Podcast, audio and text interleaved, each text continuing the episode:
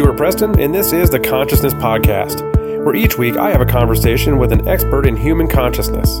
This week, I had the pleasure of speaking with Dr. Dean Radin, Chief Scientist at the Institute of Noetic Sciences. In our conversation, I'd say surrounded the topic of scientific study of the foundation of psi phenomena and consciousness. Dr. Radin earned an MS in electrical engineering and a PhD in psychology from the University of Illinois at Urbana-Champaign. Before joining the research staff at Noetic Sciences in 2001, he held appointments at AT&T Bell Labs, Princeton University, University of Edinburgh, and SRI International. He is author and co-author of over 250 technical and popular articles, three dozen book chapters, and three books including the best-selling Consciousness Universe, Entangled Minds, and the 2014 Silver Nautilus Book Award winner, Supernormal. His latest book, Real Magic, is available now at booksellers everywhere. We had a fascinating discussion, so please enjoy my conversation with Dr. Dean Radin. All right, Dr. Radin, well, I appreciate you uh, joining us at the, the Consciousness Podcast. It's, uh, it's an honor to have you here to do this. So, um, I guess, real quick, if you want to, um, here I'm going to jump kind of to the end there, but maybe tell us a little bit about your background and what you're doing at the uh, Institute of Noetic Sciences, and then we'll we'll get into talking about consciousness. Okay. Well, my my background uh, initially was in music. I was in violin performance for many years. Oh. And then uh, in college, I began to learn that uh, you could make a living as a musician, but it, it's tough. It's very tough. Yes. So I asked around on what, what else do people do that uh, where they could play music for fun and not have to become an athlete essentially to make a living as a musician. Right. And uh, my my family's uh, friends and other colleagues uh, said, well, if you can do engineering, that that always can be a good job. So I ended up getting a my undergraduate degree in electrical engineering, and uh, not not so much because I was particularly interested in electrical engineering, but it was something I was good at. And right. and I figured, well, it's a good starting spot anyway. So I went on right. to get a, a, master's in electrical engineering, uh, primarily because I didn't know what I wanted to do when I grew up, uh, and also because I got a research assistantship, in, which would have paid for graduate school. Great. At that point, I still didn't know what I wanted to do, although I knew I did not want to work as an electrical engineer, even though at that time it was actually kind of fun. Um, so I took a, a, a, a, vocational inventory test that they offered uh, for students where they would uh, the test would measure your personality and they would match it against people who were happy in different professions that had that same personality and so I took that test, and the, the number one thing it came up with was policeman. And the second thing was priest. And the third thing was a social science research. Well, I, I understood why policeman and priest came up because they both have to do with social justice, which I've always been mm. interested in. But mm-hmm. I, I'm not built to be a policeman, and I'm not particularly religious, so priest was out. So social science research sounded interesting, and that's one of the reasons why I ended up getting a, my PhD in psychology. Right. So uh, after I graduated, I worked at Bell Laboratories uh, for a number of years, and uh, and later at GTE Laboratories. But ever since I was a teenager, I'd always been interested in phenomena related to consciousness. And uh, when I hmm. was going through graduate school, even there, there was no academic uh, track to be interested in consciousness, with the exception of philosophy. And right. most of the philosophy I took was uh, mind numbingly boring. So I just sort of set it aside. And when I was at Bell Laboratories, I started looking into Murphy's Law as more than something that was simply a funny lab lore but maybe hmm. something that had something true underneath it. And of course, Murphy's Law is uh, this idea that in, in any environment, but usually in technical environments, that anything that, can go wrong will go wrong. And there are many corollaries to Murphy's Law, and we laugh at them except that I, I found after a couple of years working at Bell Labs, usually on big projects with 20 to 50 people, where there were people developing hardware and developing software, that we'd get to a point where we were going to demonstrate a system we had been working on for a couple of years to some dignitary, like a visiting senator or, or a vice mm-hmm. president or something like that. And in almost every case, there were certain people who were not allowed to be present during the demonstrations. These were typically the lead software engineer or the lead hardware engineer because they were the ones who had the most anxiety about the thing working. Right. And so I thought, well, okay, that's Murphy's Law. We're just playing a superstition here to, to avoid the possibility that uh, their anxiety is going to mess up the works because we knew from previous experience that occasionally they would. They'd be present, right. the button is pressed to turn the thing on, and then nothing happens. And of course, all mm-hmm. eyes tor- point towards uh, the person who was in charge. So this sounded to me similar to what I had read in the literature of parapsychology about mind matter interaction. And I thought, okay, let's do an experiment to see if I can replicate what I had read about because it's relevant to this lore, this superstitious lore that we see here in the laboratory. So I got permission to do experiments and I ended up publishing a couple of them where I was able to reproduce the experiments I had read about.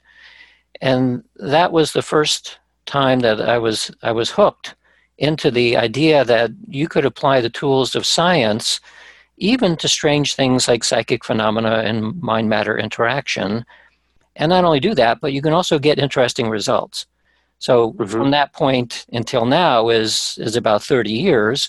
And I've worked at most of the laboratories around the world where you can do this kind of research. And since 2001, I've been at the Institute of Noetic Sciences, which was started by Edgar Mitchell, the Apollo 14 astronaut who was the sixth right. to walk on the moon. Who had some pretty amazing experiences of his own on his return. He did. So the the reason why he started our institute, and which in retrospect would have been odd, and he, even he considered it odd, he was a, a, Navy pilot and an MIT engineer and so on. Not the kind of person who you would think could be interested in mystical experience. Right. And yet, that is exactly what he experienced on, on the way back to the Earth. So, he didn't know what that experience was other than describing it as a feeling of unity with the entire universe, which was shocking, and it lasted for quite a while. So, when he came mm-hmm. back to Earth the very next year, it would have been 1973, he decided to create an institute to do research using the tools of science to figure out what in the world that was. Meaning, what what is what does it mean to have a a, a a mystical experience or a psychic experience, and how do we fit it in with the rest of what we understand about the world from from a scientific perspective? Right. And so that's what you guys are doing now is, is exploring those those notions. Right. So when I started in 2001, I was the primary lab guy. I started the laboratory on campus. Uh, we now have 11 scientists uh, representing uh, disciplines of uh, neuroscience, uh, molecular biology, computer science, engineering, psychology, clinical psychology, psychophysiology, uh, and physics. So we're a multidisciplinary team. We all come mm-hmm. from traditional backgrounds. Almost everyone has uh, a doctoral degree. Almost everyone has years of experience working in the academic or the industrial research world. But we simply decided uh, that at this stage in our careers, some of us are in senior levels, some are more junior levels, that this is the most interesting thing we can think of. It's we, we think of it as the leading edge of science. Right we're ex- exploring just beyond the bounds of what science has accommodated, which is the most exciting place to be. Well, fantastic. Yeah, I'm glad you guys are doing the work you're doing. It's, uh, you know, as a, a side comment, and this is not about me, this is about you, but it's it's interesting. I started my life off as a musician, went to college to be a musician, and my, my musician grandfather said, "Don't do it; it's too hard," and I ended up studying engineering. So it, it was funny to to hear that yeah, to hear that here I am talking to people about psi and consciousness, and so it's uh, just interesting, interesting coincidences. Yeah, well, I, I had the same thing. I, I had a, an uncle who played the viola on Broadway professionally. That was mm. his career. And, and I said, Well, I can do it. I know I'm good enough to be able to do that. And he said, If you can do anything else, don't do it. It's too hard. he said, Play music, enjoy it as a hobby, but don't try to make a living. Exactly. Yeah. Well, interesting. So, given given all that, that's really uh, an amazing history and story, and, and I'm glad that you do have this team of wonderful people who all love what they're doing. Um, this being a consciousness specific podcast, um, how how do you you know given all the studies you've done, the experiences you've had, everything that you've seen, you know what what is what does consciousness mean to you? I don't I don't want you to define it like a textbook, but what does consciousness mean to you? You know, in terms of the the science and the philosophy and everything around that. Well, the main puzzle about consciousness is subjective awareness. So that's, while it includes much more than that, uh, right. everything having to do with mind, with cognition, with perception, the whole, and the neuroscience, it's all about consciousness. Uh, but the puzzle underneath it is uh, how is it that the three pounds of tissue inside your skull is aware of itself?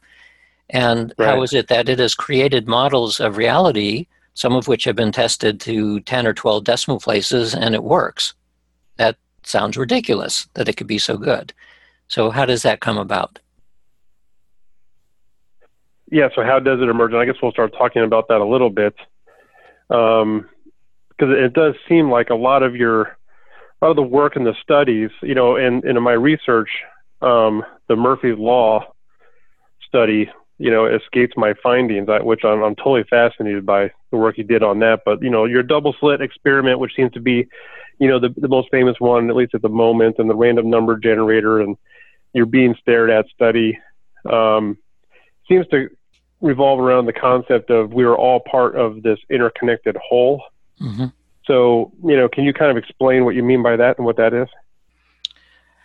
Well, in, in trying to shoehorn subjective awareness into the mm-hmm. prevailing mm-hmm. scientific worldview, uh, we're, we're stuck with reductive materialism because that's the philosophical underpinnings of what we think consciousness is.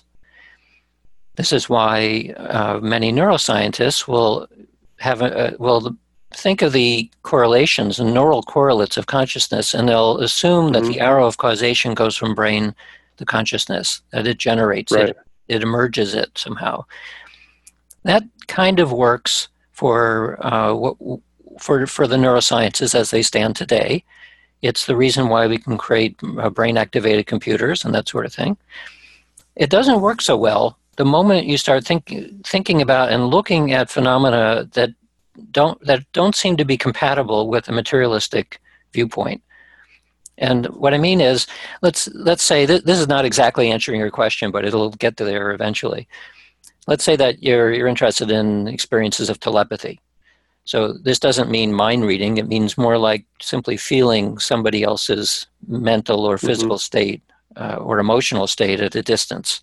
Telepathy right. literally means um, feeling at a distance. So how does how does that come about? Well, the the term mental radio was used in the 1920s and 30s because it was a way of at least as a metaphorical way of thinking about how you would send a signal from here to there.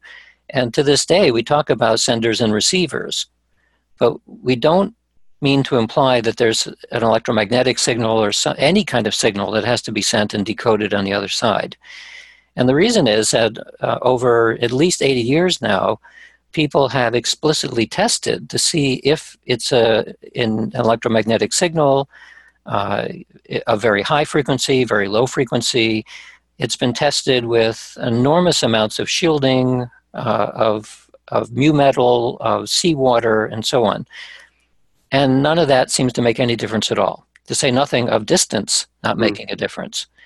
So we're mm. probably not talking about signal passing. So what right. else is there? Well, we're looking at a the phenomenon is a correlation. It's a, a, a a coincidence in the literal sense, two things coinciding at the same time, but oftentimes separated by far distance.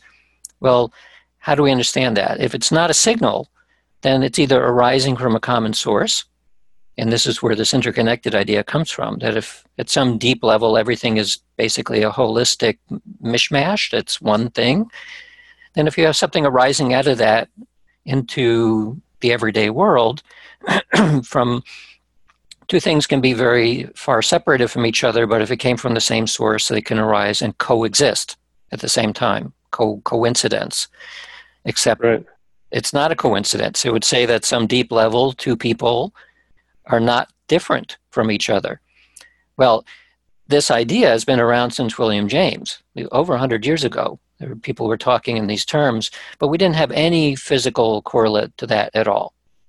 Up until now, we can talk about it in terms of quantum entanglement, which is a mm-hmm. known physical thing that seems to connect objects at far distances without any intervening signals or anything. So we don't, we still don't understand exactly how quantum entanglement works. We have the mathematics for it, and we can show that it works in the laboratory. But how how it works and what it says about the under underpinnings, what kind of reality there is in in a deep sense, uh, is still a, ma- a matter of speculation. So I would say then that the, the sense of interconnectedness or a holistic environment, today I would talk about it in terms of what the implications are of quantum mechanics. That simply from entanglement alone, we appear to live in a, a non local environment. Non local meaning that uh, things are connected independent of distance and space or time. And since we can now, th- this is no longer even a question as to whether non locality exists. We can demonstrate it in the lab. In fact, I'm looking at my desk and I see an apparatus that uh, we bought for an experiment that produces entangled photons on a desktop. Hmm. These are high quality entangled photons, about a thousand per second are generated. And you just need a, the right kind of optical system and you need a, the right kind of photon counter, and you can demonstrate it to anybody in a matter of a couple of minutes. So wow, I didn't I didn't know. I know the Chinese had, I think, entangled two. I don't I don't know what particles, but one here and one out in space. Which I guess once you once you identify that that's what happens, the the notion of going from here to space seems rather trivial. But it's uh, I didn't know you had something on your desk where you could actually do that. Yeah, there's a company in Germany called Q Tools, QUtools.com. Hmm and they sell uh, a system to demonstrate entanglement. So it, it cost about uh, $20,000. So we got a grant. We were able to buy this thing. And some of the experiments we're running now are using the entangled photons in an experiment on mind matter interaction, where the, the task, similar to the double slit task, where you're looking at the interaction between mind and photons, here, too, we're looking at mind photon interaction, but we're measuring the strength of the correlation to see if the mind can modulate the strength of correlation in entangled photons. And that, that mm-hmm. would have been extremely expensive to do 10 years ago, but now it's within the realm where you can buy an apparatus that just does it. Wow.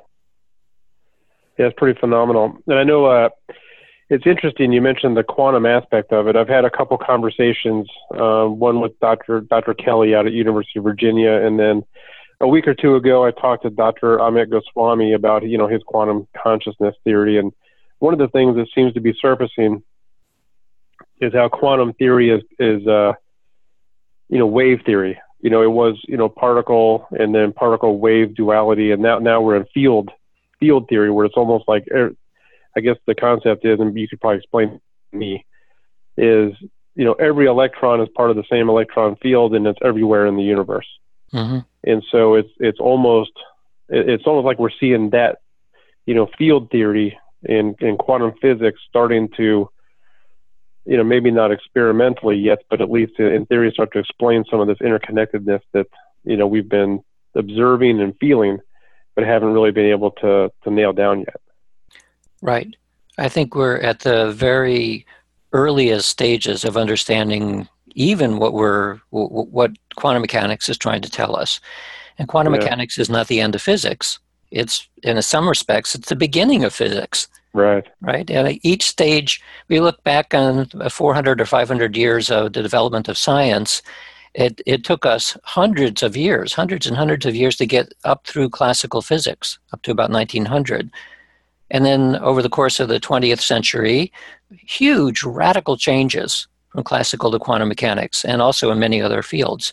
So we're now at the beginning of the 21st century, and I think there will be, and we have already seen, other radical changes, which will again completely change our notions of what we think of as the nature of physical reality. And I think more excitingly, that uh, during this century, we may also find that uh, what we would think of previously as a mental reality, I think mental reality and physical reality are very intimately related to each other. And by the end of this century, we'll have a much better sense of how they actually work together. Yeah, that's exciting. So let's uh, let's take that right into your experiment. And, and like I mentioned in my questions, um, I don't I don't know if at this point in your life you're getting sick of having to explain this, um, but yeah, I'd love to give like a, a quick layman's overview of what your your double slit experiment is, and I guess you probably have to give us a little bit of background on what it is in the quantum physics world, and then and then what you saw from your results, and and maybe what conclusions you've kind of drawn, or what other questions you see need to be answered as a result of of this work. Okay. So, for many years, people have been interested in uh, what is the role of intention or attention in the physical world. So there's an obvious one. Somebody can dream about a car and then make a car. So that starts in your mind mm-hmm. and ends up through your hands to make a car. But here we're talking about a more direct uh, experience of I, I want something to happen, and without apparently doing anything, it happens. This was initially studied in the 1930s by things like throwing dice. I want I want a six to show up. So you throw a die and you wish for a six, and then you do it again you do it millions of times and eventually you can come out with a statistical answer as to whether or not your wish or intention turns into an outcome that you want. So many such tests were done. Statistically it shows that there is an effect. It's fairly weak but there shouldn't be any effect at all from any classical perspective or even quantum perspective. There's no nothing right. that would predict that the mind should be able to push the world around in a probabilistic way so then, uh, for about 50 years now, the, rather than using dice, uh, electronic random number generators were developed, which are essentially electronic coin flippers, where the source of randomness is not like a die bouncing a couple times, but a quantum mechanically random source, which is considered to be fundamentally unpredictable. So that's right you would use that. So again, this is the same or similar type of task, except in this case, it's easy to have a computer record all of the results so that you know you're not making any recording mistakes, and you assign somebody to make make uh, random bits deviate one direction or the other, and there's lots of data there as well that says something again is a, a real effect. It's quite weak, uh, but it's statistically undeniable. So. And thinking about all this, uh, what those experiments suggest is that when the mind is directed towards some sort of object, that the, the, the object changes its behavior in some way, in a probabilistic way. The problem with these all of these realms of experiment is that they don't match anything else within mainstream physics or psychology or anywhere. It's one of the reasons why this kind of research is, has been more or less ignored outside the field, because why would anybody want to do this other than maybe go into a casino and try to win something? So, in thinking about that, I hmm. decided mm. to take advantage of an outstanding puzzle within quantum mechanics, uh, which is by meaning it's a it's an unresolved important issue within mainstream physics that is actually very, very close to what people have done previously with dice and with, with random number generators. And that involves this apparatus called the double slit optical system.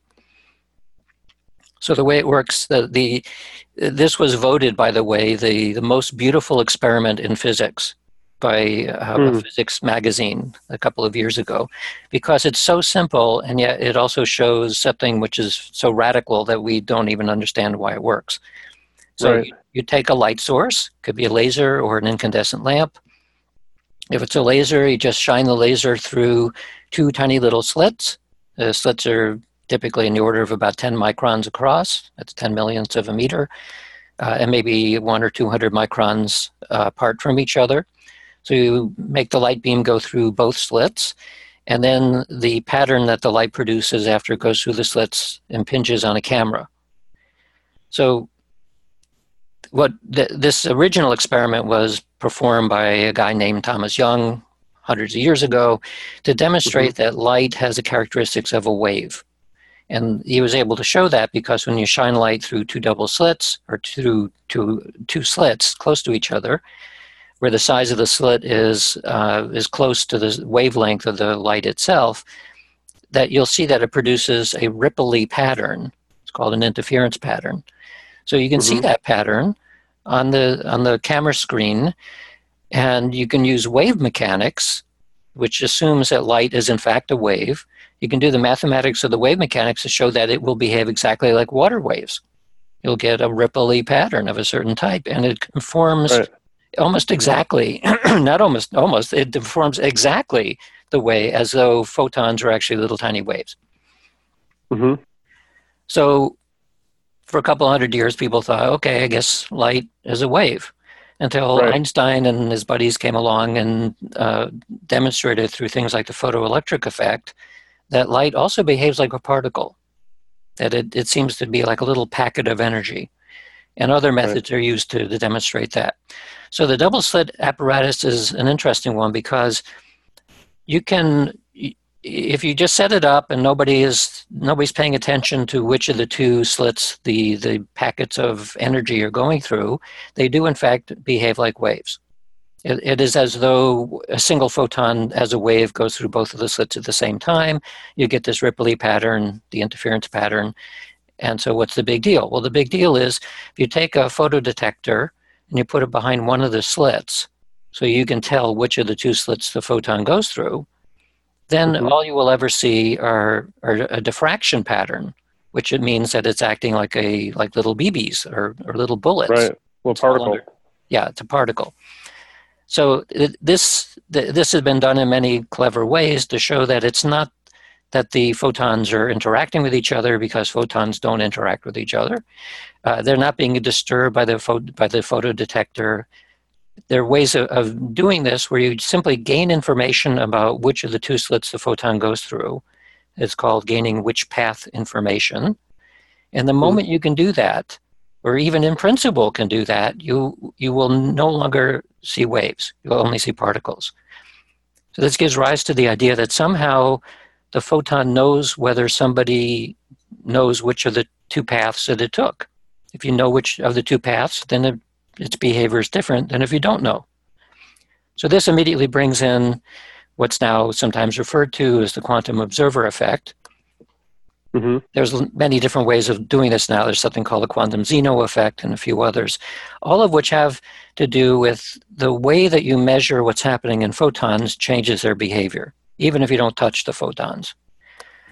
So this opens a little door into physics, mainstream physics, that says there's something peculiar about the nature of observation that is changing the way that light is behaving. So many of the founders of quantum mechanics uh, and up to the present day have wondered whether there's something peculiar about consciousness that is conceived of as a non-physical thing which which changes the nature of how the physical world works.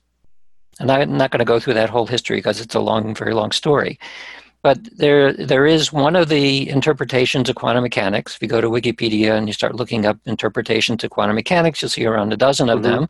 One of which says that consciousness is important because it's the thing that causes the quantum potential states to turn into the actual classical states that we see in the everyday world. So this is now a, this is a testable question, and if you look in the mainstream literature, you'll find a couple of mainstream prominent physicists saying things like, I wonder if the human mind is related in some way to the behavior of quantum events. And wouldn't it be interesting to do such an experiment? And maybe in 50 years, somebody will do it and we'll find out what the answer is. So we decided, yeah, well, we decided not to wait 50 years because why bother? Yeah. So we did a, we have a double slit optical system. We actually had four of them. We're working on the fifth now, fifth generation version. To see what would happen if you simply asked somebody to think about, like direct your mind to the double slit and imagine that you could see which of the two slits that the photons were going through. And some people have a good enough imagination that they can do that, and others are not so good. So we help the person doing the experiment by giving them real time feedback about how much interference the camera is seeing at any given time. So if the photons, if there was perfect identification of which path information, then there would be no interference at all, and you would get a very different signal coming out of the for the feedback signal than if you got no which path information, in which case you'd have a perfect interference pattern. So you can do very simple mathematics on what the camera is looking at to tell you are we seeing wave-like behavior or particle-like behavior. You can turn that right. in real time into uh, a tone or the changing of a volume or uh, a picture on a screen. There's lots of different methods that we've used for feedback. So a person doing the task doesn't even need to know what the nature of the target is. All they need to know is uh, here you're hearing a tone. I want you to make the pitch go up. If right. the pitch goes up, we can link that to more particle behavior rather than more wave behavior.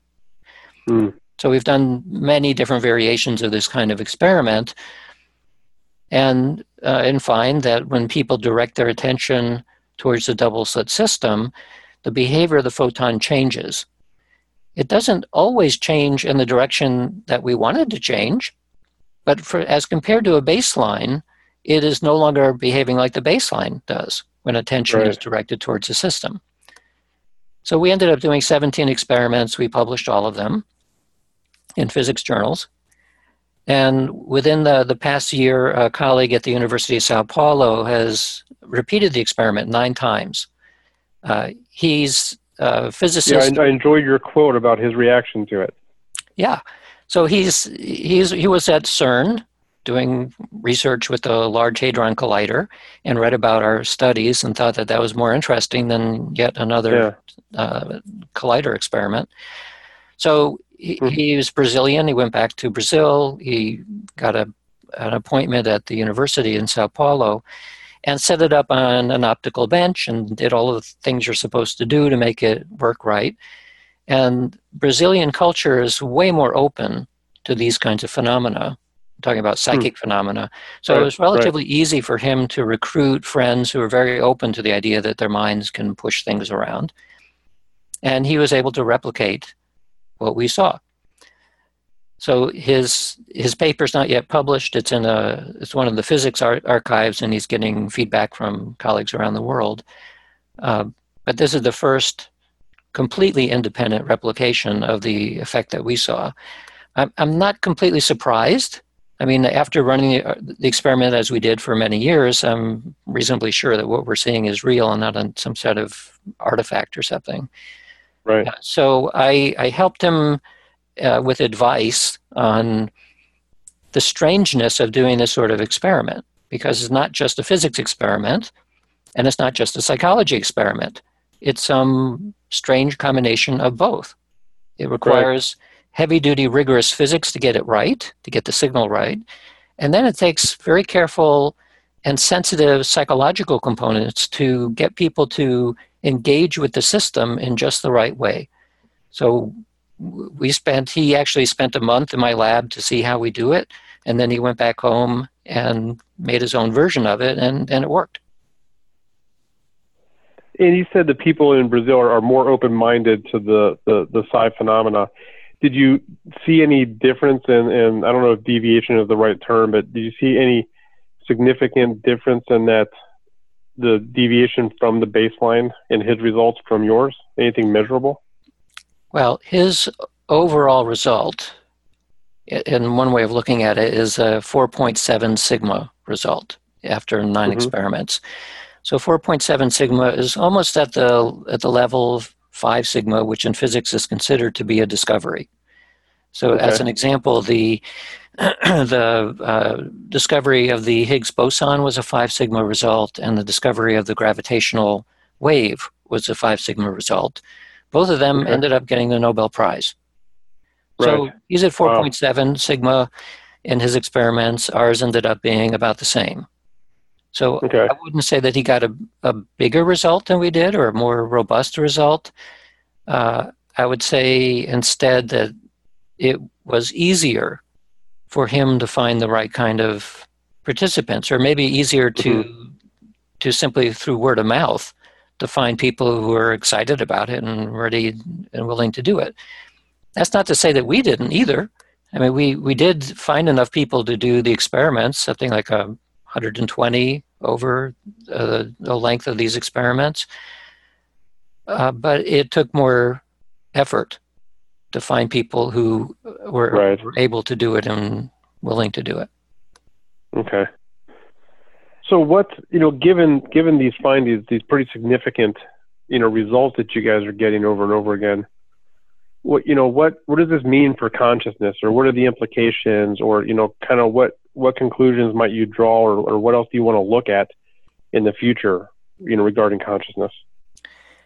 Well, it informs one of the dozen or so interpretations of what quantum mechanics is all about. And in that Mhm. sense, it's extremely important because quantum mechanics has been estimated to account for about 30% of the world's economy through computing and communications technology. Right. So we're using a very effective mathematical tool, but we, in terms of the interpretation or the ontological meaning of it, we don't actually know yet. So this is a way of empirically informing then what do we think is actually happening. And it goes back to people like, like uh, Schrodinger and uh, Einstein to some extent, uh, John von Neumann. These are all people who are hmm the figures who created quantum mechanics, all of them were thinking about there's something strange about consciousness because it doesn't seem to be physical. And we're talking about subjective awareness. It doesn't it doesn't have properties like physical things that we know. So maybe that's that's the necessary element to take this quantum potential and make it an actual, make it real. Right.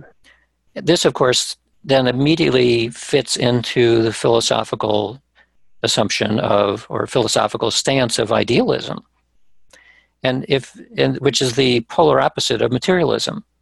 Hmm right? So scientific worldview assumes that everything's made out of matter and energy and everything that's that's it. That's your baseline. That's materialism. Idealism says that actually everything that we know including our ideas about material about about physical laws about anything it all devolves back into our awareness. Because if we weren't aware then we wouldn't be making measurements we wouldn't we wouldn't be aware of anything. So there'd be no physics Right. you know nothing. So that from that perspective everything that we know in science and literally everything that we know everything we can experience is an inference. And in many ways that actually is what we know from science. Scientists i mean having gone through an engineering curriculum you get a certain sense of power after a while where you feel that you you know how to make things work right? You know how Mhm. to put things together and you can make an iphone. So it, it gives you a kind of false confidence that you actually know what's going on even though at base we don't even know what an electron is. We don't know what a photon actually is. It does certain things in a reliable way so we can use it. Right. and all of the laws all of the things all of the uh, the ways we think about things are then become inferences. And we believe in the inference because it seems to work often enough. Uh, so the the danger with idealism as a philosophical stance is that it can easily turn into solipsism in which nothing is real. It's all like mind stuff. And and there is there are branches of Right. buddhism and so on that believe that that is in fact the case. Well i don't Mhm. go that far. I'm saying that the there is a real world of some type out there but we can only know it as an inference. The inference can be pretty solid and then things act in certain ways but it's still only an Right. inference the reason why idealism i think is a better model for thinking about how these phenomena work is because it, it means that if we change our inference, change our expectations about how something manifests, well, maybe that actually changes it. I mean, if it's coming out of consciousness in the first place, well, maybe Right. our consciousness is is in making things happen somehow. So, the one of the ways, and occasionally we'll talk to a participant in one of our experiments in these terms and say, well, if you're having trouble imagining how you're going to push a photon around, just rather think of it slightly differently and imagine that that you are the photon. Your your sense of thinking about a photon is actually creating it in some sense. And so imagine you're the photon and mm. you you simply want to do something. You are it. And that's for some people makes it easier to do these experiments uh, because then they don't have to imagine they're pushing on it or there's some kind of force coming out of their hands or their, their brain or something. Uh, they Right. become the thing itself. And that I think actually is what what is what is going on in these experiments. So the the upshot is that the uh, the implications of all this for our understanding of consciousness is that it it goes from a purely materialistic way of thinking about it to one which is the flip side from a philosophical stance. Yeah, and it, it, I think it's what you you alluded to in the beginning. That made me think is it's it's almost like your experiments may not bring it back to materialism, but at least makes that connection between the material side of things versus the the conscious quantum side of things. Is that those two might end up melding together? Right. Right. Okay. Because I, I'm I'm not a solipsist. I think that there there really is a real material world. Uh, Right. that, that may emerge in the same way that uh, water emerges out of the two atoms which happen to be put together in the right way. So it could be an emergent property. But I think under underneath all of it is something like a primordial awareness that's simply part of the fabric of reality. Yeah, wow, it's fascinating. Um, along those lines, I, I noticed that you observed in the double slit experiment differences between those who meditate and those who don't. Uh, I just am, I'm curious as to why you made that distinction, or what jumped out at you that made you, um, you know, look at the two differences, and you know, why why did you look at, and, and were there did you see? I don't remember if there were significant differences in results between those who meditate and those who don't. Yeah, there tend to be differences, and the, the reason is very simple. That that the experiment requires that you direct your attention towards something Mhm. and then you pull it away. And that means you need to have some control over where your attention is. And Right. meditators is meditation's all about attention training. So I wanted to work with people who when I said put your attention in that little box over there and he and leave it there for 30 seconds and now withdraw your attention and put it somewhere else for 30 seconds, I wanted somebody who is able to do that. Because Right. the average person who's, who doesn't have attention training can do it for about two or three seconds, and then their mind immediately wanders. Right. Yeah. So it- no, I'm I'm I'm laughing only because I I do meditate and I know exactly what you're talking about and and the your mind just seems to secrete these these random thoughts to try to pull you away from that and so it's it's interesting you know that you came to that to realize that say yeah let's get you know look at meditators because they actually can focus and affect the results more. I, I just find that interesting. Right. all right.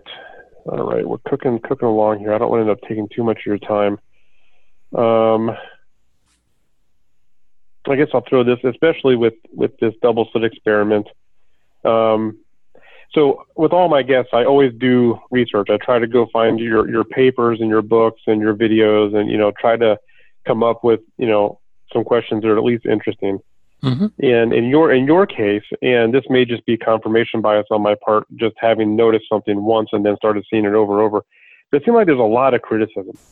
You know, it seems like a lot of people out there, you know, like you said in the beginning, I think you, you mentioned that they kind of ignore it because they're really not quite ready for the implications or it's not something that, you know, what, what I can't make an, an, an engine part out of this or I can't go to space with this, although I think you and I probably think that that's coming. But, you know, if, why do you think you get, or do you agree with me that you get a lot of criticism? And if you do, why do you think so much criticism that comes your way for these, from these experiments? Well, in in one sense, if you're not getting criticism, then you're not doing something that's important. Yeah. Right? So uh, I, I don't mind criticism. I much prefer constructive criticism. Uh, a lot of it is not very constructive, which mm-hmm. I see as completely worthless, and I actually don't pay any attention to it. But if a colleague somewhere reads a paper and says, Well, what about this thing? Did you think of this? Or what about that? That's constructive and that's extremely valuable. Right. So it I, advances your your method. Yeah, it just it makes my work better. That's I mean, what's better than that? Uh, and I, am under no illusion that everything I'm doing is 100% correct. So uh, if somebody can spot a flaw, I'm very grateful to hear about that. Unfortunately, a lot of the criticism, especially that you see in forums and blogs and so on, a lot of it is very uninformed. It's yeah. It's a projection of somebody's prejudice, or it's something that somebody heard from somebody else. And when you start digging down into the vast majority of critiques, not only about my work but about the whole domain of psi research, most of it is based on prejudice and mm. and it's it comes out of most scientists and academics and even most lay people being trained into a certain view of reality scientific worldview and they so they view anything that is not within that worldview as being obviously incorrect and so if you start from that perspective that this cannot be right then you're left with only two choices either the person has made a serious mistake or they're fraudulent that's all that's left. And so, right. a fair amount of the criticism that, that I see, which I consider to be invalid, is based on those two assumptions rather than actually looking at what was actually done and saying, well, you know, maybe this is wrong or maybe that is wrong. And because we've gotten so much feedback over the years, we're pretty sure that we haven't made any simple mistakes. Yeah. Yeah, it does seem that way. I mean, obviously, I'm not I'm not qualified to get in there and dig around uh, your work and all the data, but it seems like from the the, the legitimate criticisms you've gotten and the questions that have been thrown at you, you know, the the answers have been pretty pretty solid, and the people have seemed overall, with some exceptions, to accept it. So it, it does seem like it's helped you oh, know, at least help. solidify the whole the whole position here. Yeah. Yeah. Well, constructive criticism is absolute necessity in when you do science. Uh, yeah. Uh, and so we, we value it. It's just un- unfortunate that that's not what most of it is. Yeah, and as, and as I said, do come in. As I also said, though, that if if you're not making people pay attention to something, if it's not perceived as being important in some way, well, that's how a lot of academia is. That the only people who pay attention to your work are those within a very small slice of of your own discipline and then you'll find mm-hmm. you'll find people screaming at each other all the time that's how the academic world works and yeah. the, the goal of the screaming is to help sharpen what what is being portrayed but uh, in our case because unfortunately uh, psychic phenomena are so in the public mind anyway are so closely associated with entertainment with ideas within yeah. religion with the supernatural and so on it makes it more difficult to to have a um, a useful dialogue with people. Yeah, yeah, that makes sense. You know, speaking of the the psi phenomena, what uh, you know, especially as it relates to consciousness, what other psi re- research have you done? And I guess now that I think about it, I should also tack on to this question: um, What else do you have planned? So, what what have you looked at also in the past that I haven't we haven't talked about regarding psi phenomena and consciousness, and also do you have further experiments or um, expansions on existing experiments to do in the future?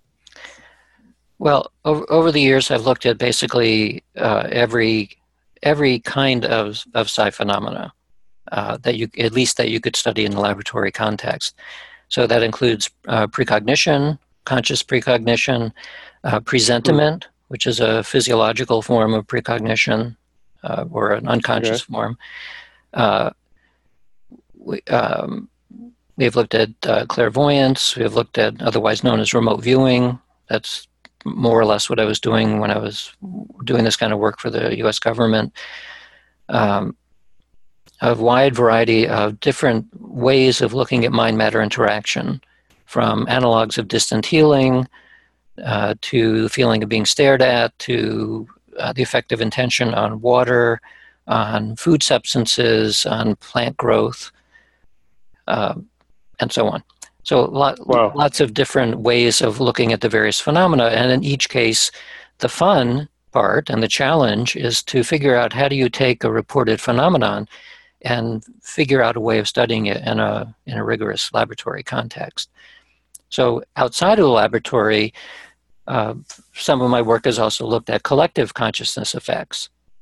So we've we've done, for example, five experiments looking at collective consciousness at Burning Man to to see whether an isolated group of seventy thousand people in the middle of nowhere, uh, when they focus on the two major events at Burning Man, which is the burning of the man effigy and the burning of the temple, does that change the environment in some way? Well, people anecdotally say that they can feel it. They feel some sort of electricity in the air or something like that. Can we measure that? So that's what we've done as well. And and just uh, real quick, did you did you find anything there? Yeah, we did. We we tried um, m- many different kinds of random number generators, including a new type that we built ourselves. And in each case, we found some evidence that the generators behave differently during the t- two main events as compared to the days before and the days after. And overall, it's pretty clear that, yeah, something energetically or, or informationally changed, since a random number generator is really just measuring degrees of entropy, that there are Right. entropic changes during these large scale attentional events. So that's what Wow, that's that's what I've been doing. So my colleagues have been expanding this by looking at precognition in other ways through implicit behavioral ways, precognition. Uh, we've been doing a series of studies on mediumship. Uh, we've just begun to study a series of studies on channeling. So a medium is somebody who, who like a psychic who believes that they talk to dead people. Uh, channeling is a specialized type of medium who, rather than mentally talking to someone, allows the something or someone to talk through them, as though you're, Mm-hmm. you know, they they you talk through them somehow. Right. So we're in the process right now of studying trance channels, who are channels who go either go completely out of the way that their their ordinary personality is way in the background, and in extreme cases they're unaware of anything that they say afterwards. They'd have to ask Hmm. somebody else what did what did the entity say. Well, these are not quite that to that level of depth. They knew they do know what's being said, but they don't interfere with whatever is Right. coming through them. So we're looking at the neuroscience of what's happening in the brain of somebody who goes into that very strange trance state. Well, interesting. I look forward to, to read more about that when it comes out. Yeah. Um, and I think this is my last specific question, and then we'll I'll ask my wrap up question. But I, I think I already I think we already covered this, but I want to ask it just in case we didn't. Um, I listened to your story about you know synchronicity about when you moved in next door to SciQuest Labs, Mhm. and that was really uh, really fascinating. You know, I, I enjoyed that. And in there, in in the interview you were giving about this, you you mentioned the the concept of you know consciousness that's emerging into the world at large. You know, that like brought you two together. You know, can you expand, eh, or have you already? You know, the concepts you've already talked about about you know consciousness being part of the quantum world. Does that does that already explain it? Is there anything else you'd like to add to this concept of you know consciousness emerging into the world? I would think about it slightly differently now from from then. Uh, I think it's not so much that consciousness emerges into the world as much as it's always there in the background, and it is almost a behind the scenes Yeah. of uh, entity, or that's not quite the right word, but it's a behind the scenes force that shapes how things manifest. So, in the case, uh, this was me and the guy's name was John. We were both in our own way very strongly focusing on wanting something. He wanted me to show up. I wanted his lab, basically, or Mhm. the stuff in his lab. So all of that wanting on both of our parts uh, created the rough equivalent of a gravitational force that literally pulled ourselves together, physically pulled together, Right. Which is why we ended up ad- adjacent offices and Yeah. basically in in an impossible coincidence. Right. So, so the consciousness is, if you think of this from an idealistic perspective, everything that physically manifests is in, initially coming out of this consciousness substance, for want of a better term. It is emerging out of that. So if your consciousness is strongly wanting something to manifest, it will. It will manifest. And so you have two people who are wanting about the same thing, it will manifest and get drawn together at mm. the hmm. same time. Interesting. Interesting. And uh, I hope that doesn't come across as making light of that, but it's almost like the, the notion of soulmates. Well, or two people or, wanting a similar thing and they get attracted through the consciousness and through the those fields. Yes, yes. It is also the the essence of esoteric magic. That that's why this book that's mm. that's coming out in April is basically looking at uh, a long tradition going back is actually from the beginning of recorded history on a hidden parallel track of the way of thinking about the nature of reality. It's not really hidden because you can go on the internet and find thousands of books about all this stuff. Right. Uh, and but it's it's hidden in the sense that from a scientific worldview perspective, it is considered to be nothing more than superstition. And yet, hmm. I, I began to get interested in it by looking, and I'm, I'm talking about the esoteric traditions. I, of course, like many people, have read books about astrology and runes and divination methods and so on. But it didn't right. make the connection until I started writing this book or thinking about the book. That you're, what, you're, you're talking about your, your new book coming out in April called Real Magic. Yes. Okay. So the, the reason why that all came about is because I had previously written a book called Supernormal, which is about the legends mm-hmm. within the yogic tradition about the siddhis. Siddhis is a, a Sanskrit term that roughly means attainment and it refers to the special attainments or powers that are said to arise as a result of sustained meditative practice. And so there's lots of these siddhis. Some of them are levitation, there's invisibility, there's psychic abilities of all kinds. So that book talks about these abilities and then matches it against what we have high confidence as being true from a parapsychological perspective what we can study in the laboratory. So that was right. that's one esoteric tradition.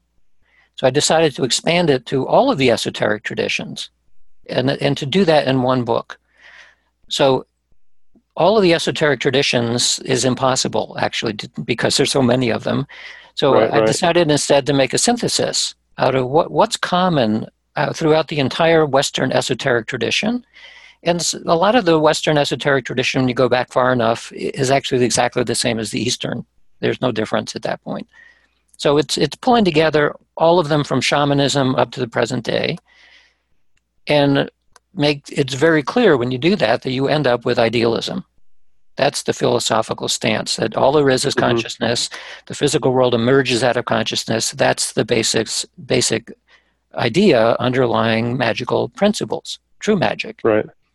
So after doing that, then in the book I show how ideas that have come through those traditions about the way that magic works and the way that the, of the different forms of magic, it has been tested in a laboratory. That's what we do in the lab. So the, right. the shock of realization to me was that for almost 40 years I've been studying magic. And I I had not thought of it in those terms at all, but that is yeah. exactly what is going on.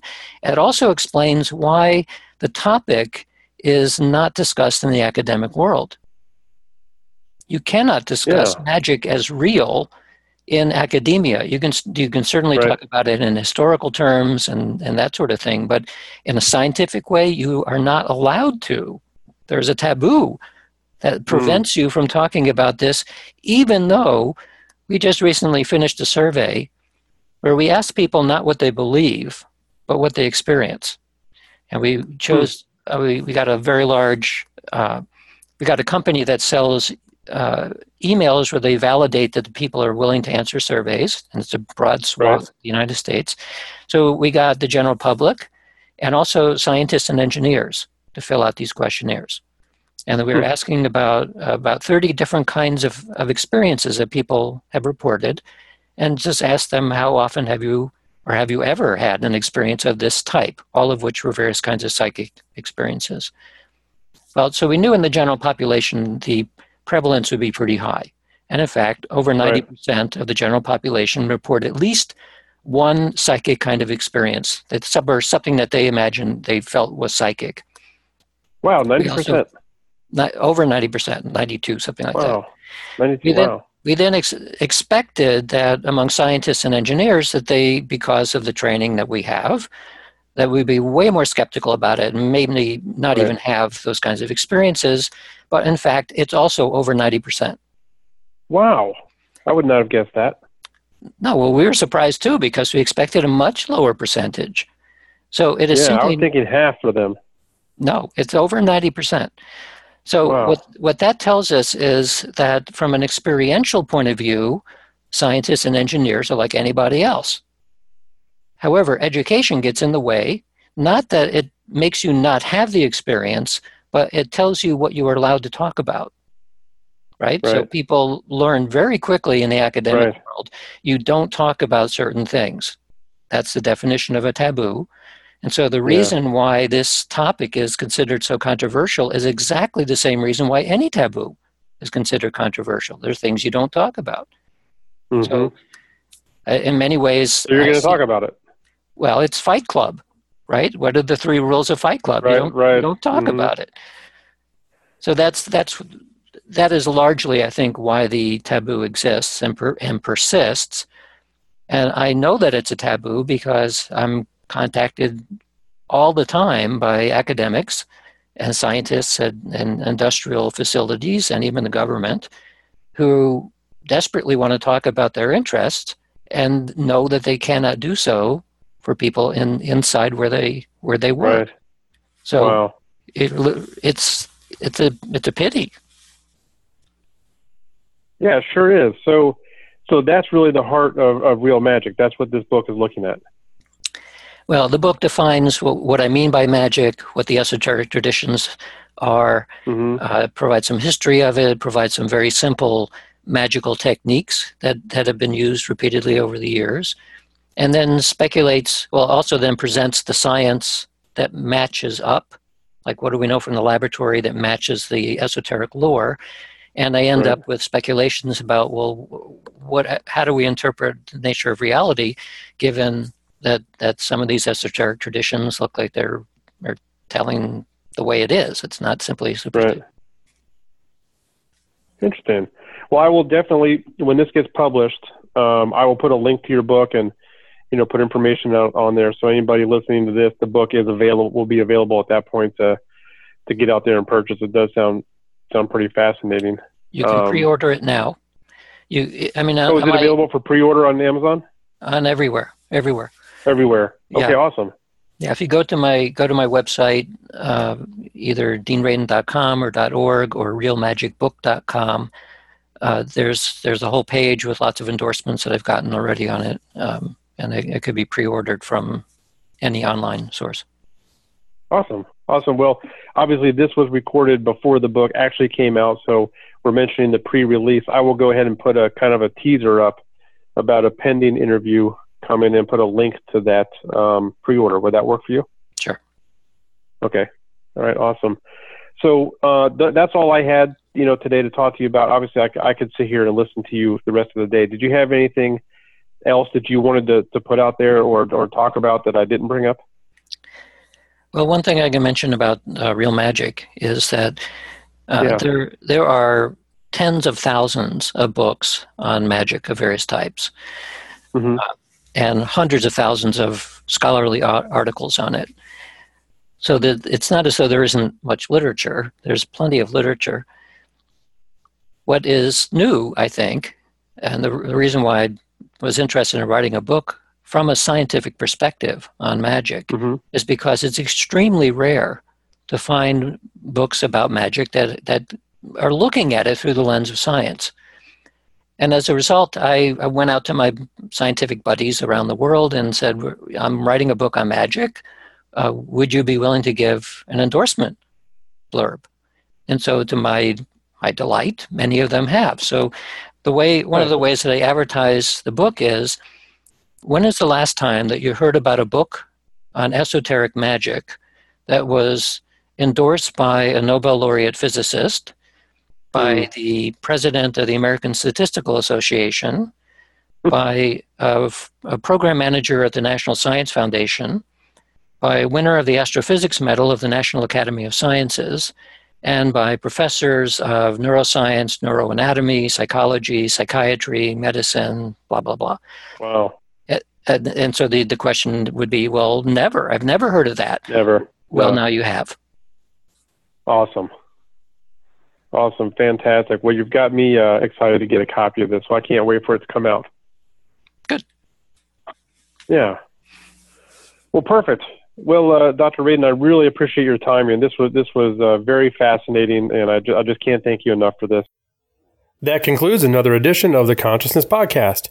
Thanks again for listening. Please find us at Facebook at facebook.com slash the consciousness podcast, at our Twitter handle at conchcast, and don't forget to subscribe to our feed at theconsciousnesspodcast.com. Thank you for listening.